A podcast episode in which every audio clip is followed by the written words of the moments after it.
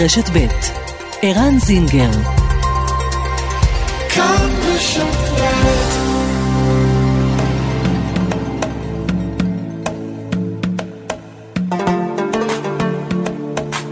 מרחבת, מגזין לעניינים ערביים בארץ ובעולם, עם ערן זינגר.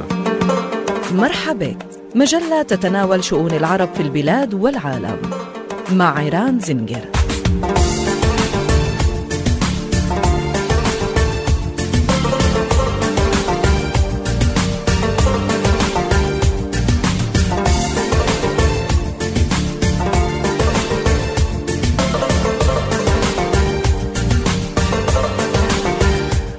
שבע דקות עכשיו אחרי השעה שלוש. שלום מאזינות ומאזינים, מרחבה, כאן רשת ב', מרחבה, תודה על ההאזנה. עם פרוץ המלחמה היה נדמה שגם המצב בחברה הערבית משתנה. ירידה חדה נרשמה בשיעורי מעשי הרצח ברחוב הערבי בארץ בשבועיים שאחרי 7 באוקטובר, אבל מהר מאוד המגמה התהפכה, וכמעט בכל יום אנחנו שומעים שוב על רצח ביישוב ערבי. השבוע נרצח אדהם חמוד, מהנדס במועצה המקומית שדידה מכר. נשוחח עוד מעט עם עפיף אל-חאג', מועמד לראשות המועצה. קמפיין חדש להעלאת המודעות לסכנה שבשוק האפור. בכותרת, השוק האפור הוא לא הפתרון, השוק האפור הוא הבעיה. נדבר על הקלות שבה אזרחים ערבים פונים לדרך הזאת, על הבעיות שזה יוצר בתוך החברה הערבית ועל הקמפיין.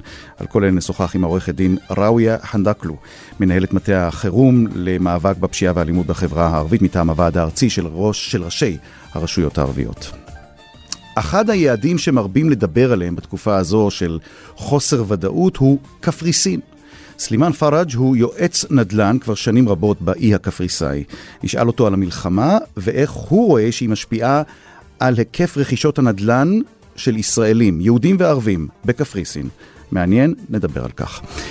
מרבית תושבי ערב אל-ערמשה עזבו את הכפר הבדואי שעל הגבול עם לבנון עם פרוץ המלחמה בגלל איומי הטילים של חיזבאללה, אבל המצב הכלכלי גורם לרבים מהם לשוב לכפר למרות הסכנות. סייל סעד, יושב ראש הוועד המקומי בערב אל-ערם שיהיה איתנו. מרחבת, העורכת שושנה פורמן, המפיקה רונית גור אריה, הטכנאים ז'אנה יגאל ויוראי פיקר, אנחנו מתחילים מיד.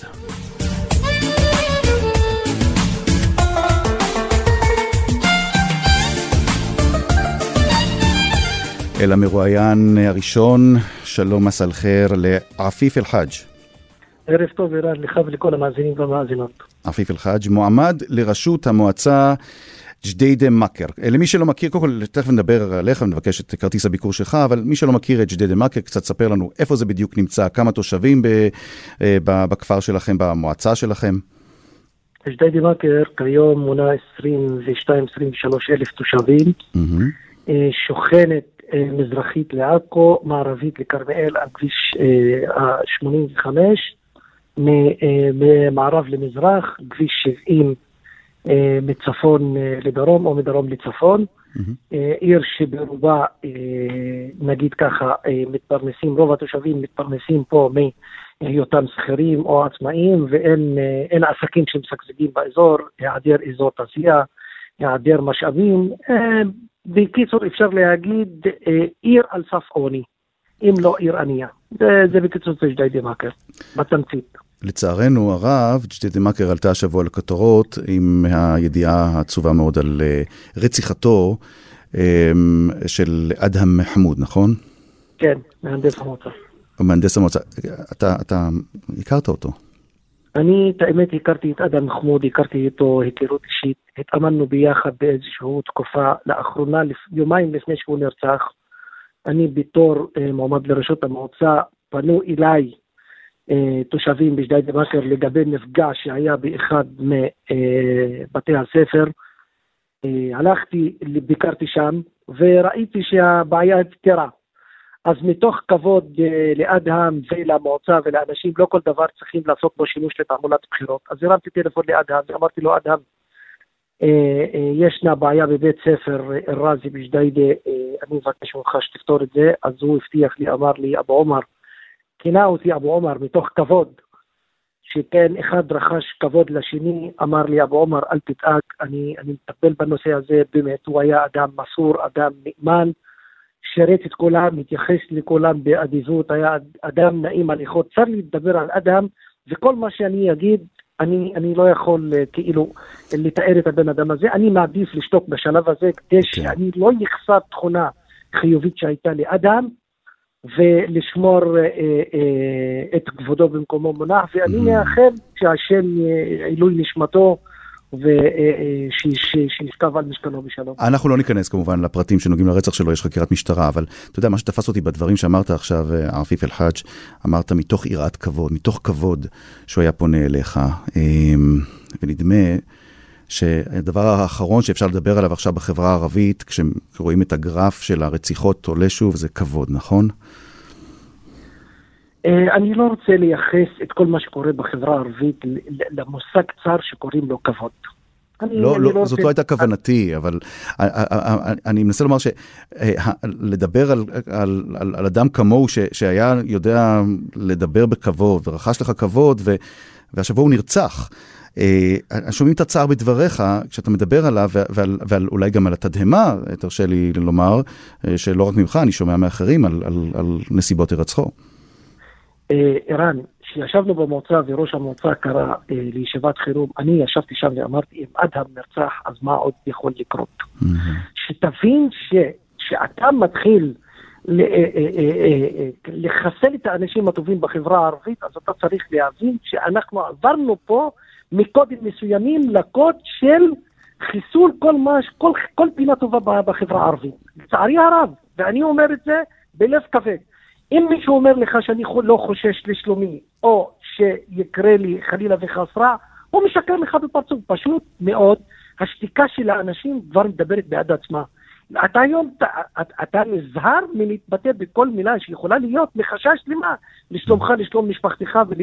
מי שקשור לנושא, מי שלא קשור לנושא, תקשיב, ערן, אני לא רוצה לדעת אפילו מה הנסיבות לרציחתו של, של אדם. כי א'? כל, א' כל, אני לא חוקר משטרה ואני לא בתפקיד הזה, אבל אני אומר, תהיה הנסיבה ככל שתהיה, זה לא מצדיק לגמור לבן אדם את החיים. יש לו אישה, יש לו משפחה, יש לו ילדים.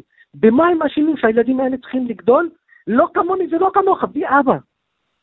אין לו, הבן הזה שבקושי הוא בגיל התיכון או בגיל חטיבת הביניים, הוא כבר לא יכול להגיד אבא.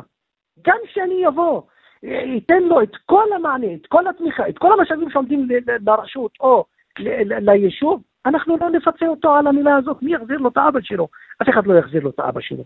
ומה שמצער ומה שכואב, שהוא אפילו, אתה יודע מה, לא יבוא היום ויסגור את המעגל הזה ויסתכל למי שרצח את אבא שלו בעיניים. למה? כי המשטרה לא תפחנה את הרצח של אדם. אז מי משלם את המחיר? הילדים שלנו משלמים את המחיר. הוא, הוא, הוא יחיה עכשיו ויגדל על מה? על זה שהחברה שלי הפקירה אותי בזה שהפקירה את האבא שלי ונתנה לעשבים הס- הסוטים האלה שבחברה לרצוח אותו. הממשלה שלא הגנה על אישיות ודמות בכירה, שכל תפקידה הוא לשרת, אתה יודע מה? אני בא ואומר, ערן, אם מישהו היה במקום אדם, היה אדם ברקוביץ', הנושא היה שהיה עולה ביום רביעי בשולחן הממשלה, זה דיון על רצח מהנדס מועצה או מהנדס עיר. זה לא קרה. אתה מרגיש... ההלוויה שלו עברה בשקט, מופתי, אף אחד לא, אתה יודע מה? האנשים כבר לא מתרגשים מהרצח. אני, אני ברמה האישית, הפסקתי לרצות, לספור את מניין הנרצחים. למה זה צריך להכאיב לי כל יום שאני מתעורר וקם בבוקר? די, ו- וזהו, צריך לשים קץ לכל הדברים האלה.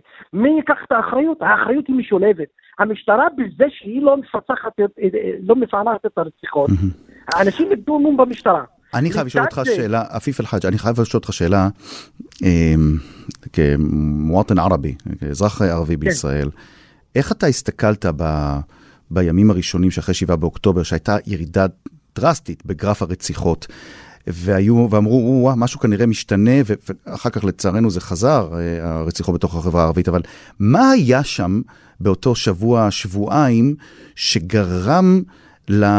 לרוצחים בחברה הערבית לשבת בבית, או כמו שאמר לי גם אחד הפוליטיקאים הערבים, גם לנרצחים לשבת בבית באותה תקופה.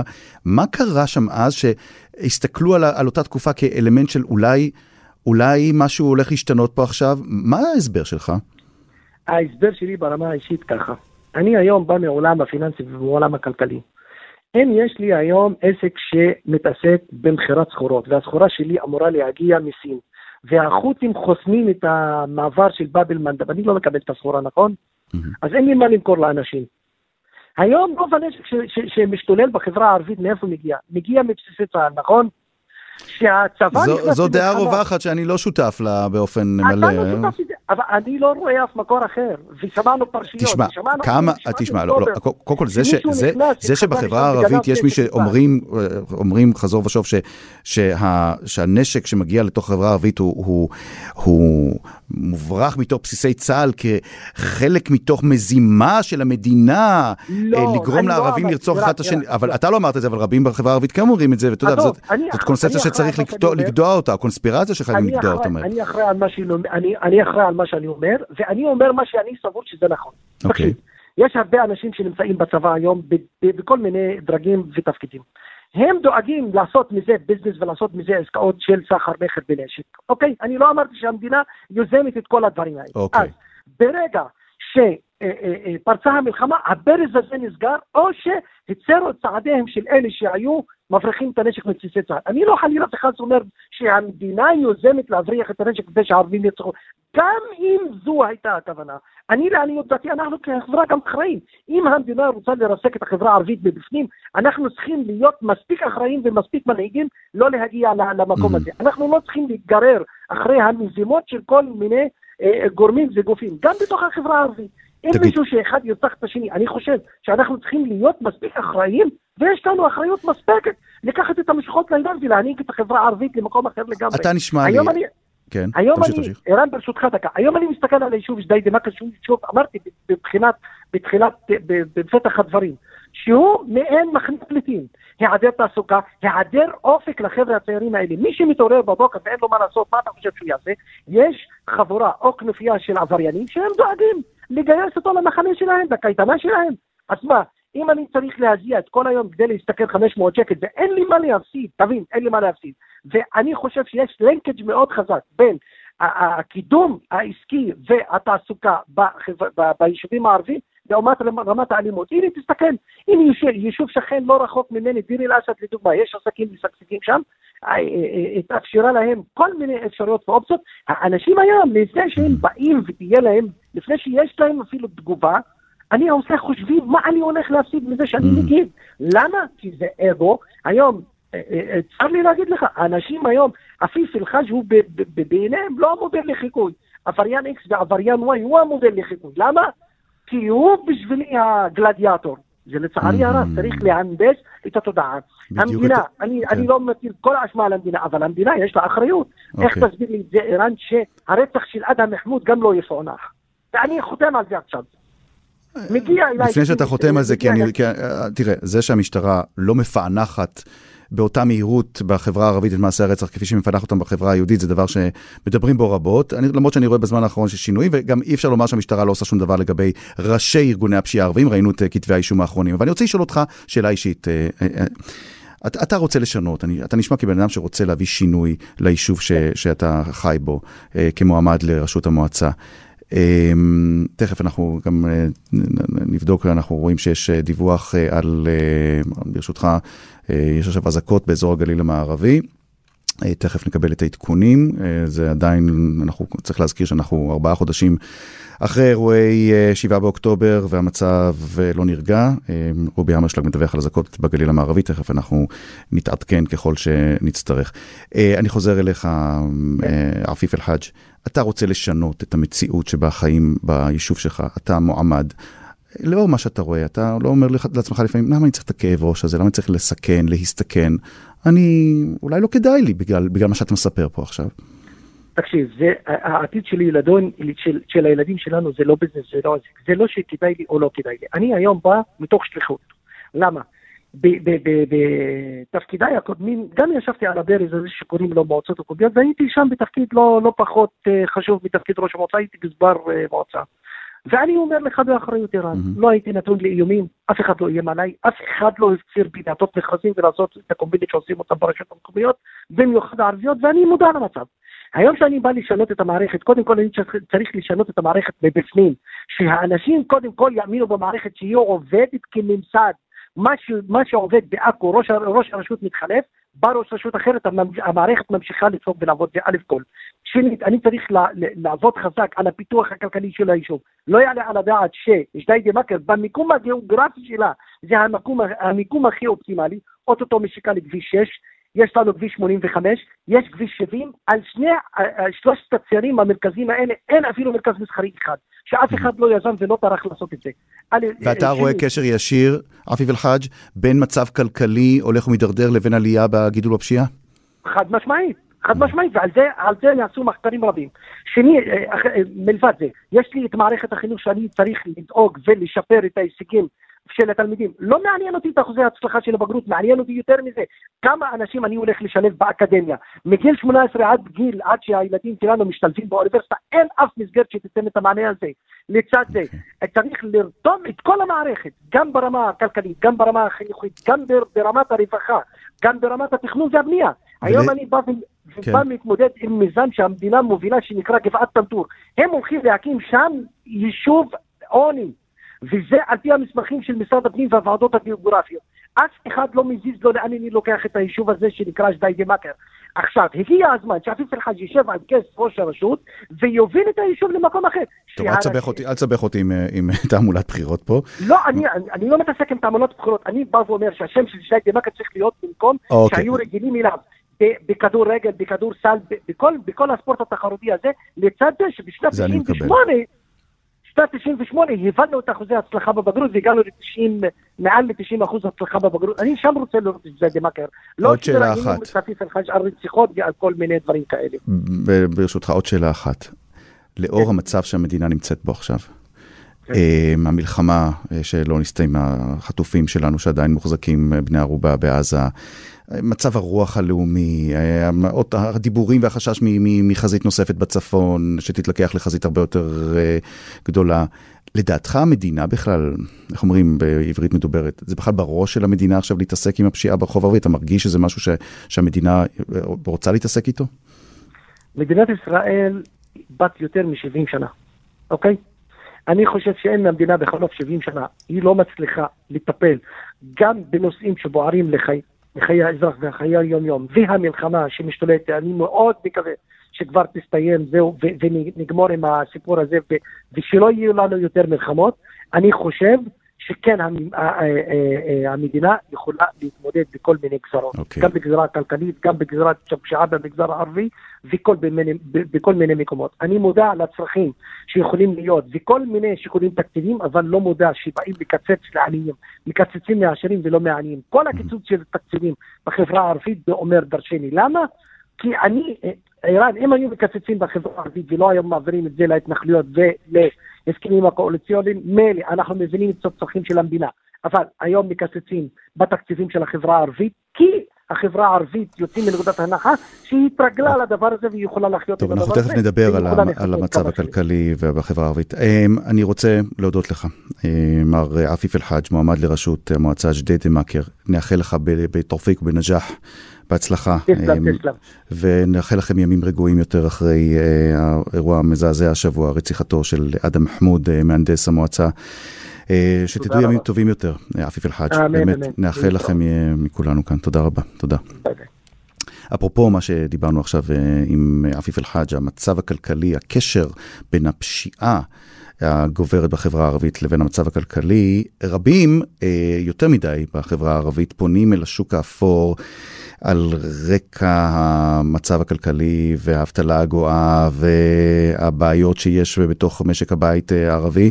ועל רקע זה יוצא בימים אלה קמפיין חדש להעלאת המודעות לסכנה שבשוק האפור. השוק האפור אינו הפתרון, השוק האפור הוא הבעיה, זאת הכותרת. איתנו העורכת דין ראויה חנדקלו. שלום לך, אה, עורכת דין חנדקלו. היי, שלום לך ולכל המאזינים והמאזינות. מנהלת מטה החירום למאבק בפשיעה והאלימות בחברה הערבית מטעם הוועד הארצי של ראשי הרשויות הערביות. אה, ברשותך, בוא נדבר, לפני שנדבר על הקמפיין, בוא נדבר בכלל על היקף התופעה. יש נתונים, יש מספרים רשמיים שמספרים כמה אה, אה, ההליכה למחוזות האלה של השוק האפור נפוצה בלמושתם אל-ערבי בחברה הערבית? אה, אין נתונים אה, מדויקים איראן, אבל אה, יש עוד נתונים שמסבירים למה החברה הערבית כן פונה לשוק האפור, וגם איזה שכבות בתוך החברה הערבית פונים לשוק האפור. Mm-hmm. הקשבתי ממש טוב למה שאמר לפניי עפיף אל-חאג', ואני רוצה להגיד, החברה הערבית, אפשר להגיד מאז ומתמיד היא חברה ענייה. לא שהיינו חברה עשירה, אנחנו ב-75 שנים האחרונות מוגדרים כחברה ענייה, 50% מהחברה הערבית נמצאים מתחת לקו העוני, אה, וזה לא רק בשנים האחרונות, אבל קרו דברים. למה החברה הערבית דווקא בשנים האחרונות, אפשר להגיד, הפשיעה ממש בשוטפת ובגלים גבוהים, mm-hmm. ולמה החברה הערבית הולכת ופונה לשוק האפור.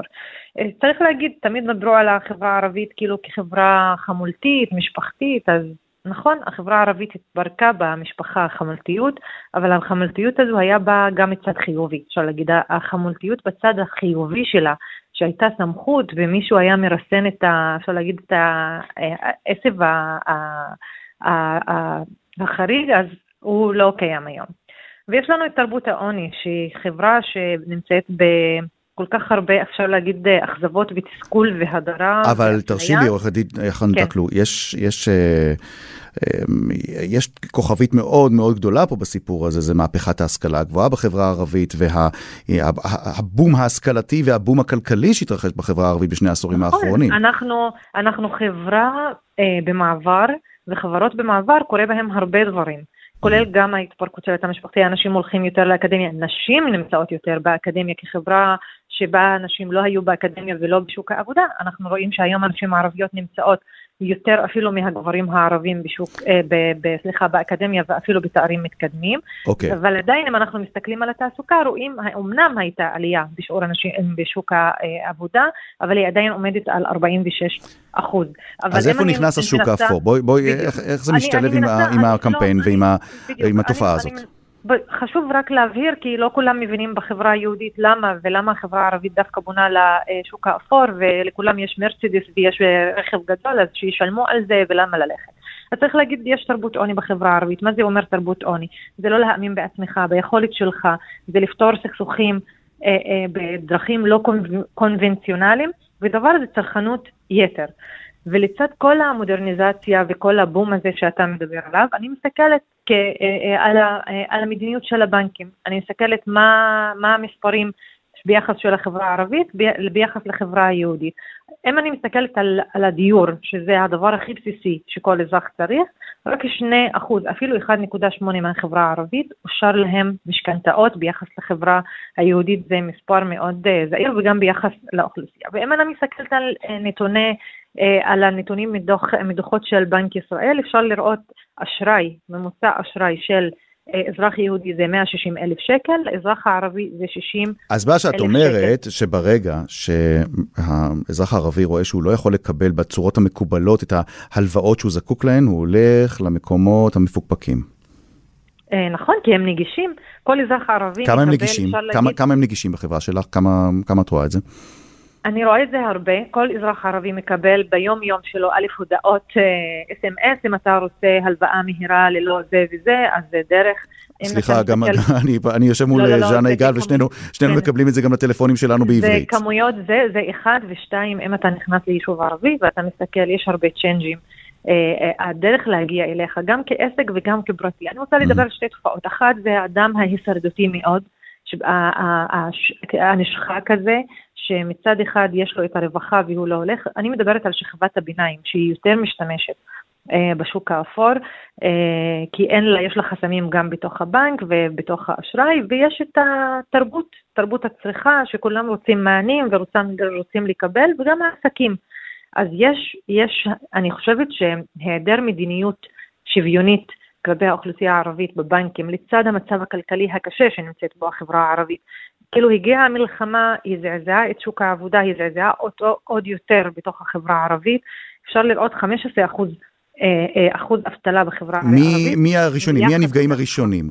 מי את רואה שהם הראשונים שפונים לשוק הזה, לשוק האפור, ואיפה הם, את יכולה לשרטט פרופיל של הערבי או ערבייה, אגב זה יותר גברים, יותר נשים שפונים לשוק האפור, תנסי לתת לי קצת נתונים שאתם רואים. אני חושבת שיש יותר, הם מדברים בשפה הזו, יש יותר מלקוח. יש לקוח זה שיש לו עסק והוא לא, לא מתפקד, העסק הזה, ההוצאות גודלות, אין הכנסות, אז הוא יכול לפנות, ויש לו נגישות לבנות. משפחה, אבא או אב משפחה או אם משפחה, שגם חד-הוריות נמצאות במקום הזה, שאין לה איך לפרנס ולקיים את המשפחה שלה, והיא צריכה עכשיו לשלם חשמל ומים, ומישהו אומר לה, קחי עשרת אלפים, תחזירי, לא יודעת, חמש עשרה אלף זה, היא מרגישה שיש לה יכולת אולי להח, להחזיר, אבל אנחנו רואים שהאנשים לא עומדים בקצב של ההחזרות, לא עומדים בקצב של האיומים. אני רוצה שכולם יבינו שהרציחות שאנחנו רואים, זה חלק, זה, זה התוצאה mm-hmm. של מופע גדול של איומים, של סחיטות, של ירי, okay. ולא אוקיי. בהכרח החייב הוא הנרצח. בדרך oh. כלל הנרצח הוא לא קשור, הוא בעל היכולת. הנרצח הוא מישהו שרוצחים אותו כדי שיעביר מסר לחייב, נכון? בדיוק, okay. אוקיי. בדיוק. עכשיו בקמפיין, ממש שתי מילים על הקמפיין, איפה הקמפיין הזה עולה, באיזה צורה? אני, אני חייבת להגיד, המנועי, המנועים והמוטיבציה של ארגוני הפשיעה זה הכלכלה. וכל עוד המדינה לא עושה אכיפה על הפשיעה הכלכלית שקורית, אז השוק האפור ימשיך לפרוח והשוק השחור ימשיך זה לפרוח. זה ברור, ולצערנו זה ממשיך לקרות. איפה הקמפיין שלכם מופץ? הקמפיין נמצא בשלטי חוצות אה, ברחבי הארץ, נמצא בתשדירי רדיו. وشو العنوان بالعربي؟ شو العنوان بالعربي? بالعربي السوق السوداء مش الحل, السوق السوداء הוא المشكلة. שמילולית זה השוק אומר... השחור, השוק האפור אינו הפתרון, השוק האפור הוא הבעיה. ערן, חשוב להגיד שזה, היה לנו חשוב לשים את זה ממש סליחה על זה, בפרצוף של האנשים להזכיר להם את התוצאה וזה עובד? של לקחת ההלוואות. זה עובד? אני חושבת שזה מעלה שיח בתוך החברה הערבית, okay. אוקיי. שיח לא מדובר, זה שיח שהיה בתוך חדרי חדרים וחשוב לנו להעלות אותו, להגיד להם שכולם נמצאים במצוקה כלכלית, מעניין. אבל תזכרו, שנייה, מה? לאן זה. אנחנו, כן. אנחנו נשמור איתך על קשר, אני ארצה לראות, אולי נבדוק ככה עוד כמה שבועות, שבועיים, שלושה, אה, עד כמה זה, עד כמה הקמפיין הזה עובד. אני הייתי מאוד שמח לחזור אלייך, כי זה, את אומרת פה דברים שנדמה לי שהשיחה הזאת לא מספיקה ויש לנו דברים לדבר עליהם, אז אני מבטיח שאנחנו נחזור אליך בקרוב. העורכת דין ראויה חנדקלו, מנהלת מטה החירום למאבק בפשיעה והאלימות בחברה הערבית, מטעם הוועד הארצי של ראשי הרשויות הערביות. תודה רבה, ערן, ומשפט אחרון, שהפשיעה כן. היא הבעיה של כלל החברה הישראלית, ואם זה נמצא עכשיו בחברה הערבית, אז עוד מעט כולנו נסבול ביחד. נקווה שלא. תודה רבה לך, עורכת דין חנדקלו. אנחנו יוצאים תכף לפרסומת. אחרי הפרסומת ניסע מערבה, נשוט מערבה מכאן לקוברוס, קפריסין, ונבדוק מה הופך את האי הקפריסאי לכזאת אטרקציה נדל"נית של יהודים ולא פחות מזה של ערבים. כאן רשת. כאן אה, רשת ב', מרחבה, תודה שאתם uh, איתנו. Um, עכשיו כבר 24 דקות לפני 4, ואנחנו רוצים לעבור uh, הבא שלנו, סלימאן פראג', שלום לך. סלימאן פראג', שלום לך. פראג', פראג', אני, תראה, אני, אני רואה את הכרטיס ביקור שלך עם A ו-A, אז פראג', אז תגיד שפראג', אז, אז פעם הבאה תכין אותי שפראג', כן. אני כל כך הרבה מדבר איתך לפני השידור, ואז בסוף זה פראג' ולא פראג'. אוקיי, פראג', נכון. סלימאן פראג', יועץ השקעות נדל"ן. אה, כמה שנים אתה כבר בקפריסין? אה, מ-2013. או זה כבר יותר מעשר שנים. נכון, אה, נכון, נכון. איך הגעת לשם? לא, כאילו, לא, לא, אל תגיד לי באונייה, אלא מה משך לא, אותך לא, להגיע לא, לשם? אמ, כשהתחלתי להתעסק בנדל"ן בארץ ב-2008, היה אחוזי התשואה מאוד גבוהים, ואז אה, פתאום לאט לאט התחילו אחוזי התשואה לרדת מ-12, 10, 9, 8, 7 ו-6 ו-5. ואז בעבר ביקרתי פעם בקפריסין ב-95, והתאהבתי באי. ואז ב-2013 התחלתי לעשות עסקאות פה, uh, בזמן uh, שהמחירים היו נורא מצחיקים, uh, 87 אלף יורו, קו ראשון לים בלימסול לפני ב-2013, uh, 60 ומשהו אלף יורו, קו ראשון לים בפאפוס, דברים כאלה, עוד לא, היום אי אפשר לראות אותם, ואז לאט לאט התחלתי, ליוויתי הרבה הרבה אנשים. רגע, אה, אני עוצר פה, אני עוצר פה, אתה אומר, ליווית הרבה אנשים. כן. ליווית הרבה אנשים, זה הכוונה להרבה ישראלים. כשאתה אומר ישראלים, זה גם יהודים וגם ערבים, נכון? אמת. אה, מגוון הלקוחות שלי, שאני מתעסק איתם, אה, בהתחלה התחלנו מהארץ, והיום גם יש לי לקוחות מגם מדינות אה, שכנות שלנו וגם ממקומות אחרים בעולם. אמ, אני רוצה, סלימאן פראג', ברשותך כבר לנוע לימינו אנו, ובייחוד התקופה שאחרי שבעה באוקטובר. והיו מי ש... אני רוצה ללכת על הסקאלה הזאת שבין רילוקיישן למשהו שהוא זמני, לבין משהו שאני... אנשים שאומרים לעצמם, אני רוצה ללכת להשקיע במקום אחר, אולי לימים אה, סגריריים, אולי אפילו השקעה, אולי הזדמנות אה, כלכלית. איפה זה שם אותך, סלימאן פראג', כיועץ נדל"ן בקפריסין, מה אתה רואה? תספר קצת על, על מידת העניין שיש עכשיו במה שאתה, בתחום שאתה עוסק בו, בנדל"ן בקפריסין.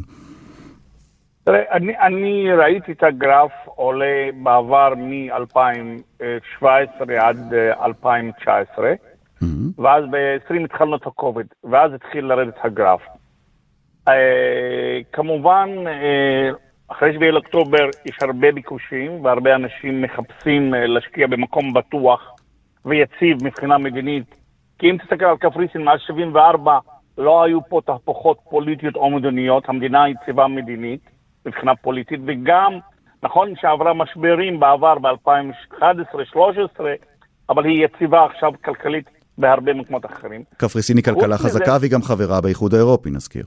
נכון, נכון, והיא גם נמצאת באגם הים התיכון, שהיא, שהיא, אפשר להגיד, חלק מהמזרח תיכון, אבל היא מדינה אירופאית. עכשיו, קח בחשבון שעליית הביקוש הייתה עוד לפני המלחמה, בגלל המשבר הפוליטי בהרכב הממשלה והבחירות, עד כדי כך שב-22-21 היה קמפיין לגנץ mm-hmm. על שלטי חוצות בלארנקה ליד נמל תעופה. Mm-hmm. דבר כזה לא ראינו באף מקום, כי בשנה ההיא נדמה לי 800 אלף ישראלים ביקרו בקפריסין. עכשיו, בהקשר של האוכלוסייה הערבית, תמיד כן. הייתה, תמיד היו אנשים שעשו רילוקיישן. בהיסטוריה, מאז מלחמת לבנון הראשונה, ב-82 ו-83, משהו כזה, בזמנו, ירדו מהארץ, הרבה מהאוכלוסייה הערבית, לא רק לאירופה, ירדו לקנדה, למשל בטורונטו, יש קהילה, נוצ... אה, קהילה נוצרית וקהילה מנצרת מאוד גבוהה, mm-hmm. לגרמניה, להולנד, במקומות אחרים. תמיד כשיש מלחמות בצפון, או בכל מקום אחר בעולם, כמובן חלק האוכלוסייה תחפש מקום בטוח, גם בשביל לחיות וגם בשביל להוציא את הכסף, כי גם קפריסין היא נחשבת מקלט מס מבחינת המיסים, אה. שזה הרבה הרבה זול יותר מהארץ מבחינת המיסים. אבל אני שואל אותך, סימן פראג', אה, אמ, על זה שיהודים בישראל מדברים על לרדת מהארץ, אפילו מדברים ברמה של, אם לא לרדת מהארץ, לפחות שיהיה לי דרכון, להסדיר את ענייני הדרכון הזר, רק, רק okay. של, אוקיי. לשעת חירום. אנחנו אבל לא מדברים הרבה על, על, על, על הציבור הערבי, ובטח לא על, על התחום שאתה עוסק בו, לצערי, אנחנו לא מדברים על זה מספיק. על, ת, כן. תן לי, תן לי, תן, תנסה אולי לדבר איתי קצת על, על, על הפרופיל של הערבי או הערבייה שמחליטים, אני רוצה להבטיח את העתיד שלי גם ליום סגרירי וגם בכלל כהזדמנות עסקית. מי הם, מי הם אותם ערבים מישראל, בלי שמות כמובן, שאומרים, שפונים אליך ואומרים, אני, אני רוצה לבדוק אצלך הזדמנויות אה, נדל"ניות? אה, קודם כל, אני רוצה להגיד לך כזה דבר. מבחינת האוכלוסייה, בוא נשווה את זה בין האוכלוסייה היהודית בארץ לבין האוכלוסייה הערבית. חלק גדול מהאוכלוסייה היהודית בארץ יש את הדרגון הזר, מהאימא ומהאבא, אז חלק הזה הוא מאוד מסודר עד הפעילות שנעצרה mm-hmm. בפורטוגל לאחרונה. באוכלוסייה הערבית יש בעיה דרכונים, דרכון. אז היום הרבה אנשים מחפשים את התושבות קבע, שזה הפרמנט רזידנסי, שחלק אחד מהם זה בקפריסין, שמאפשרת מרחב גדול גם באירופה וגם בפעילות אה, עסקית לאנשים, וגם הזוגות הצעירים שרוצים להבטיח את הילדים שלהם לחיות באירופה ולהשיג את הדרכון האירופאי כדי גם שיהיה להם השקעת נדל"ן והשקעה לעתיד יותר בטוח. מה מחפש המשקיע בכלל? מחפש מדינה בטוחה מבחינה מדינית, מחפש מדינה שהיא מבחינת אחוזי פשיעה מהנמוכים בעולם, קרוב ל-1.5% מכלל האוכלוסייה מבחינת אחוזי פשיעה, מחפש יציבות כלכלית ומחפש לקבל משהו במקביל, משהו בתושבות שמקנה לו זכויות לילדים אחרי חמש או שבע שנים, הוא יכול להירשם לדרכון. היום אין בכל אירופה תוכנית שאתה קונה נדל"ן ומקבל דרכון, שזה כבר נעצר לפני הרבה זמן, אז הרבה זוגות או הרבה אנשים מחפשים את התושבות קבע עכשיו. קח בחשבון שכל מה שקורה במזרח תיכון משפיע על חוקי ההגירה וחוקי התושבות קבע וחוקי הרילוקיישן באירופה. אבל סליאן פראג', לפני, ש... פראג', לפני שאתה מגיע בכלל לחוקים, לחוקי ההגירה, כמה גדולה התופעה הזאת בעיניך? הם פונים אליך עשרות, מאות, אלפים. אני מדבר מן המוסלם אל-ערבי, מהחברה הערבית. כמה ערבים אתה רואה, אתה יודע מה, אפילו לא כאלה שבאים וכבר חותמים על הסכם, אבל מתעניינים. כמה התעניינות גדולה כשאתה בודק את הפונים, את הפניות אליך?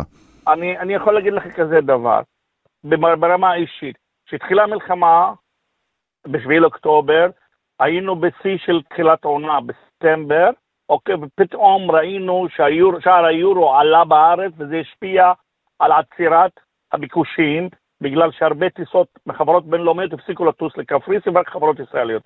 עכשיו, בתקופה האחרונה, אנחנו עדים לאחוזים מאוד מאוד אה, אה, גבוהים, ואנחנו עדים כבר לראות, למשל, אה, אה, מתעניינים שרוצים לגור פה, כי, כי המדינה של קפריסין מעודדת גם תוכניות אחרות. אני לא יכול לעמוד את זה באחוזים, לאחרונה פורסם, פורסמו תוצאות ומדברים על אה, 20 אלף ישראלים שכבר, אני לא יכול להגיד אם זה ערבים או מה הזהות שלהם החברתית מבחינת שוק או סגמנט, אלא מדברים על 20 אלף ישראלים שקנו כבר נכסים בכפרים. להבדיל. ממדינות אחרות באגם היתרון כמו יוון ואתונה וסלוניקי וכולי. אוקיי? ועכשיו, אה, אה, יש פילוחים יותר לעומק, אבל אין לי אותם. תגיד, למשל, סימן פראג', אה, אה, יהודים שקונים בקפריסין מעדיפים כן. נדל"ן במקום אחד ספציפי, במקומות ספציפיים, ולעומתם ערבים אזרחי ישראל מעדיפים מקומות אחרים? יש ממש הוטספוט, יש מקומות שהם נחשבים יעדים מבוקשים יותר על ערבים ומבוקשים יותר על ידי יהודים בקפריסין? זה תלוי בסוג הלקוח, אם הלקוח הוא price oriented, כאילו אם הלקוח מחפש דברים זולים. אז מן הסתם הוא ילך לקצוות, ואם מחפש את האיכות והמשך חיים ו business hub וכאלה, אז הוא יבוא למרכז. נגיד, לימסול, שהיא, אני כבר ב-2014, כשהתראיינתי בערוץ 10, אמרתי, לארנקה זה כמו חיפה לפני 30 שנה, פאפוס זה כמו אילת, לימסול זה כמו תל אביב, וניקוסיה כמו ירושלים. אני מניח, במה שאני רואה, בגלל המרכז העסקי, המסחרי, ה commercial של קפריסין, נמצא בלימסול, רוצים לשים אותה כמדינה אה, אה, על המשך הקו ניו יורק, לונדון, ברלין, לימסול, תל אביב, דובאי. זה הקו שלימסול משווקת היום מבחינת, לכן גם הרבה חברות ישראליות בתחום הפינטק, בתחום ה shipping, בתחום הספנות, בתחום התוכנה, הייטק, סופטוור, המרכזים שלהם הם בין לימסול וניקוסיה. תספר לי, אבל למשל, משפחה ערבייה שרוצה לעבור לקפריסין, אה, אה, היא תבחר בית ספר או בתי ספר עם, אה, נניח מהבחינה הלשונית, מהבחינה התרבותית, היא קרובה יותר לתרבות הערבית? שאלה מעניינת מאוד. תודה. שאלה מעניינת מאוד. תשמע, היה בכפרי בלימסול בית ספר שלמד בערבית בעבר, בעבר לפני הרבה שנים לקהילה הלבנונית, אין אותו היום. בעיקר האוכלוסייה הערבית שיש לה ילדים, אה, אני יודע על זוגות שהם אה, כבר רשמו את הילדים שלהם בבתי ספר פרטיים שמלמדים בשפה האנגלית, ששם רמת ההשכלה מאוד גבוהה. יש בתי ספר כאלה בלארנקה, יש בלימסור ויש גם בפאפוס. להבדיל גם שיש אוניברסיטאות שמלמדות גם באנגלית. ואגב, האנגלית היא שפה רשמית כמעט שנייה בקפריסין. וכל ה... זכר לימי המנדט, נכון? זכר למנדט הבריטי. ש... זה, זה, הם עדיין קיימים פה ועדיין משתמשים בשפה האנגלית. ואפילו במבטא הבריטי. אגב, גם בצד הטורקי, המשכילים בצד הטורקי של קפריסין מדברים גם הם באנגלית בריטית, אנגלית גבוהה מאוד, מיטב זיכרוני מביקורי שם. ברור, ברור, ברור, ברור, ברור, נכון, אמת, אמת. בתי ספר בארץ, אני יודע שיש על יוזמות של הקהילה היהודית הישראלית בבתי חב"ד להקים גני ילדים בשפה העברית, ואז הם עושים אותם בתוך הבד... המרכזים של חב"ד. לאוכלוסייה הערבית אני לא יכול להגיד שיש כבר קהילה מאוד גדולה, אבל אני יכול להגיד לך mm-hmm. שיש הרבה שקנו, יש חלק מהאוכלוסייה הערבית שמתעסקים ב software, בתוכנה, ב finance, גם נמצאים פה על הקו הרבה, וגם בתחומים אחרים נוספים. Mm-hmm. מעניין. אה, סלימאן פראג', יועץ השקעות אה, נדל"ן, אה, דארקו, נכון? זה שם המותג, דארקו. תודה רבה, כן, דארקו זה מההיבט של דר זה בית, דר זה הבית שלכם, דארקו זה הבית שלכם. אה, יפה, משחק מילים, באנגלית זה דארקו. כמו אוקיי. דר אל-בדה או קזבלנקה במגרב, אבל לא בש... במרוקו. אבל זה הישג דר, דר. אני, כששואלים אותך בערבית לאן אתה הולך, אני מרוח הדר, אני הולך הביתה. יפה, אה, וואו, אוקיי. טוב, יש פה, יש לנו עוד הרבה על מה לדבר, אנחנו אבל לא נספיק את הכל היום, אני מבטיח לך שאנחנו נשוב, ו- ואולי גם נבוא לבקר פעם בקפריסין, ו- ותראה לי את זה במראה עיניים. מאוד- אשמח, אנחנו מכירים הרבה שנים מאז שעסקתי בייעוץ אסטרטגי לחברה הערבית, אני מאחל לך בהצלחה לתוכנית, נראה מעניין, ונפגש רבה. שוב. תודה רבה. אה, סלימאן פראג', יועץ השקעות אה, נדל"ן, אה, מומחה לנדל"ן בקפריסין, תודה רבה. טוב, אנחנו עוזבים את המרחב הקפריסאי וחוזרים אלינו, הרבה יותר קרוב לכאן, הרבה יותר קרוב לגבול עם לבנון. שלום לסייל, סייל סעד, נכון? הגיתי נכון את שמך? נכון, נכון, סייד סעד. סייל סעד, אה, יושב ראש הוועד המקומי בערב אל-עראמשה. אה, אני מכיר את האנשים הנחמדים בערב אל-עראמשה, אחרי שגם ביקרתי שם וגם ביקרתי בעיקר אה, בבית המלון בנצרת, שבו משפחות שלמות שהו במשך החודשים האחרונים על רקע המתיחות, על רקע הטילים, הכטב"מים, הרקטות שחיזבאללה ירה. ואני מבין שבגלל בעיקר מצב כלכלי, יש יותר ויותר אנשים שאומרים, אני לא יכולים להישאר יותר במגורים החלופיים, והם חוזרים לערב אל-עראמשה. אה, טוב, בואו נתחיל מפה. קודם כל, אה, יש הרבה אנשים שפונו ב-16 לאוקטובר, שלושת רביע, כאילו, אה, שבעה באוקטובר. בסביבות, מה? שבעה? באוקטובר כמובן, כן. דיברת לא, על לא. שבעה באוקטובר. ב-16 לאוקטובר, הכוונה. היה פינוי. אה, ש- אוקיי, היה כן, פינוי כן. ב-16 באוקטובר בעקבות האירועים של כן. שבעה באוקטובר, אוקיי. כן, כן, כן, כן. איזה 1,400 אה, בן אדם שהוא פונה. חשוב לציין שהערם שלי סך הכל זה 1,700. מה שנשאר, נשאר בסביבות 250 של- עד 300, מה שנשארו, בהתחלה נשארו, לא פונו בכלל. לא פנות אפילו. עכשיו, אז מי התפנה אה, בעיקר? כן. הנשים והילדים וה- והגברים נשארו בערב לא, אל-עראמשה? לא, לא, לא, לא, לא, משפחות, משפחות. מה שנשאר זה אנשים מבוגרים יותר, כאילו, שלא רגילים ללכת לבית מלון, וכל זה וכל זה. עכשיו, היו, היו הרבה תקופה בבית מלון, כמה חודשים. האנשים שם בבית מלון, נכון, זה בית מלון והכל טוב ויפה, אבל זה כלוב מזהב. מה זאת אומרת? אבל אין להם מה לעשות שם. נגיד, אה, אנשים נכנסו לדיכאון, חרדות, אה, מתח נפשי שם, כי אין להם תעסוקה, הם קמים בבוקר, אין להם לאן ללכת, אין להם מטרה מסוימת לעשות ביום. וכל בן אדם נורמלי, הוא נכנס לאיזה מצב, אה, כאילו מתח נפשי בינו לבין עצמו, מה, אני ישן, אוכל וכל זה. אנשים רוצים לעבוד, גם אנשים נכנס- נכנסו מבחינה כלכלית, קושי במבחינה כלכלית, כן, כי לא עבדו ולא עובדים.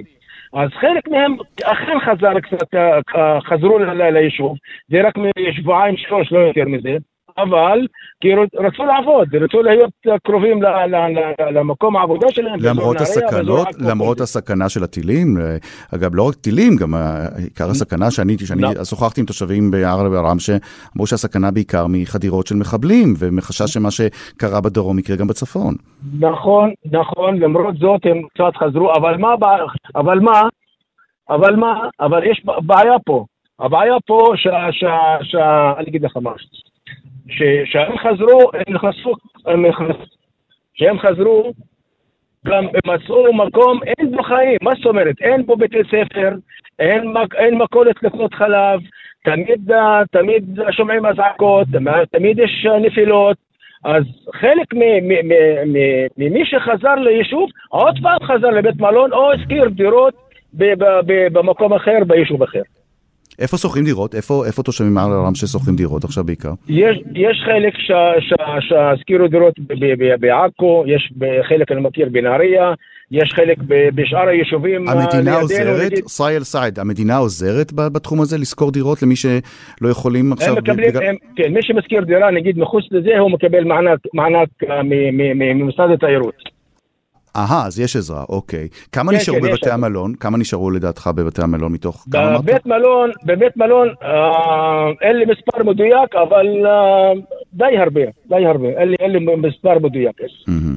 מה, מה, מה האנשים אומרים לך, אה, כמי שהיום, אתה, אתה בעל תפקיד שם, מה אנשים אומרים לך? מה, מה הם חושבים שצריך להיות הפתרון אה, האולטימטיבי מבחינתה של המדינה? מה המדינה צריכה לעשות דבר ראשון עכשיו כדי לעזור לתושבי ערב אל-עראמשה שעל הגבול עם אה, לבנון? אתה מדבר איתי נגיד מבחינת תושבים או מבחינה פוליטית? בוא, תושבים, תושבים, מה התושבים אומרים לך? קודם כל לדאוג להם, מבחינה פוליטית וצבאית זה לא אתה ואני נפתור. כן, אבל מה כן, התושבים אומרים? נכון. אנשים, אנשים חיים, קודם כל, לא רק ערב, שגם בכל האזור הצפון, חיים, חיים בחרדה קודם כל, באי ודאות, הם לא יודעים בדיוק מה יקרה מחר או בעוד יום או יומיים, אין, אין סיום, אין, אין משהו נגיד שהוא פתרון מדיני, או ב... אי אפשר, אנשים לא יודעים, הם חיים מרגע לרגע, הם לא יכולים לדעת בדיוק מה יהיה מחר, יהיה מלחמה, בכל זאת יהיה מלחמה, יהיה הסכם מדיני, לא יהיה הסכם מדיני, אנשים פה חיים, אני אגיד לך, כאילו, באי ודאות אחת גדול, אי אפשר, אי אפשר לדעת. אתה לא יכול, אין להם תוכניות, אין להם כלום. תשאל אותו על מחר, יגיד לך, תשמע, אלוהים גדול, אני לא יודע מה יהיה מחר. בדיוק ככה. ישראל סעד, יושב ראש הוועד המקומי בערב אל-עראמשה. תשמע, אנחנו, אה, גם כמו שאנחנו נוהגים לעשות כאן במרחבת, נעקוב אחרי הסיפור הזה, נהיה איתך בקשר, נראה אמ, עד כמה אה, המצב אה, משתנה, עד כמה המדינה עושה, דברים שלך אפשר להבין שיש דברים שעושים לפחות לא, בתחום כן, של כן, השכלת אבל יש לי, מותר לי רק דקה אחת? עוד חצי דקה, כן. חצי דקה, תקשיב. אה, יש אנשים שיצאו לחל"ת, אבל יש גם אנשים שבעלי עסקים, וזה חשוב מאוד, שיש להם, העסק במקום אחר, מה זאת אומרת במקום אחר? ביישוב לא זכאי, כאילו, לא מופנה, כן? והוא מופנה, אבל uh, נגיד היום מי שמקבל נגיד uh, uh, כסף מהמדינה או פיצוי כספי רק מי שיש לו עסק בתוך יישוב מפונה או בגבול הצפון. ופה נופלים על ה... נופלים בין הכיסאות, מה זאת אומרת? הוא ביישוב מפונה, הכתובת שלו ביישוב לא מפונה, נגיד, או לא זכאי, ופה זה הבעיה שלו. ויש הרבה mm. אנשים נפלו בין הכיסאות בעניין הזה. אין להם, אין להם ביצוי, אין להם עבודה, אין להם כסף, בגלל המצב הכלכלי שלהם על הפנים, וזה הבעיה. אני חושב, מישהו ששומע אותי עכשיו, צריך לפתור את הבעיה הזאת כמה שיותר מהר. לא רק תושבי ערם, שגם המסר ברור. התושבים, המסר התושבים ברור. בצפון. תודה רבה. ישראל סעד, תודה רבה. תודה רבה שהיית איתנו. תודה רבה. תודה. בזמן המועט שנשאר לנו עד uh, סוף מרחבת, אנחנו מביאים לכם קצת צלילים מתוך uh, השיר שנקרא מילות פרידה, ששר מוחמד הגבר. ואם אתם רוצים לדעת יותר על מוחמד הגבר, מדובר בבחור צעיר ששר גם בעברית, גם בערבית, ויש לו גם קצבייה בבת ים, שנקראת מוחמד הגבר, כאמור, גם קצב וגם זמר. והכתבה הערב, אם לא יהיו הפתעות, תשודר בכאן 11 במהדורה. אה, מוחמד הגבר עלה לתודעה שלנו אה, בעקבות אה, תרומות רבות של בשר שהוא העביר, מדובר בכמויות אדירות של בשר שהוא העביר לחיילי צה"ל הנלחמים בעזה. אז דיברנו איתו על זה בכתבה שתשודר הערב, וגם על השירה שלו, ופגשנו גם את היוצרים שעובדים איתו, לידור סולטן ואורי שקיב, וגם ג'ורג' חסבני, כל אלה מופיעים בכתבה. למה שאני אדבר? בואו נשמע עוד קצת צלילים ממוחמד הגבר. עד כאן מערכת להפעם, שושנה פורמן ערכה, אה, רונית גור אריה הייתה בהפקה, ז'אנה יגאל ויוראי פיקר היו על הביצוע הטכני, אני רן זינגר, שלום אילליקה, כאן רשת ב'.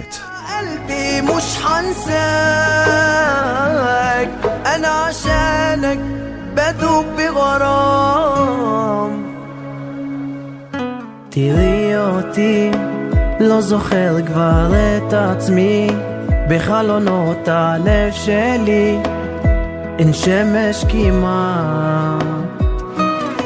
היו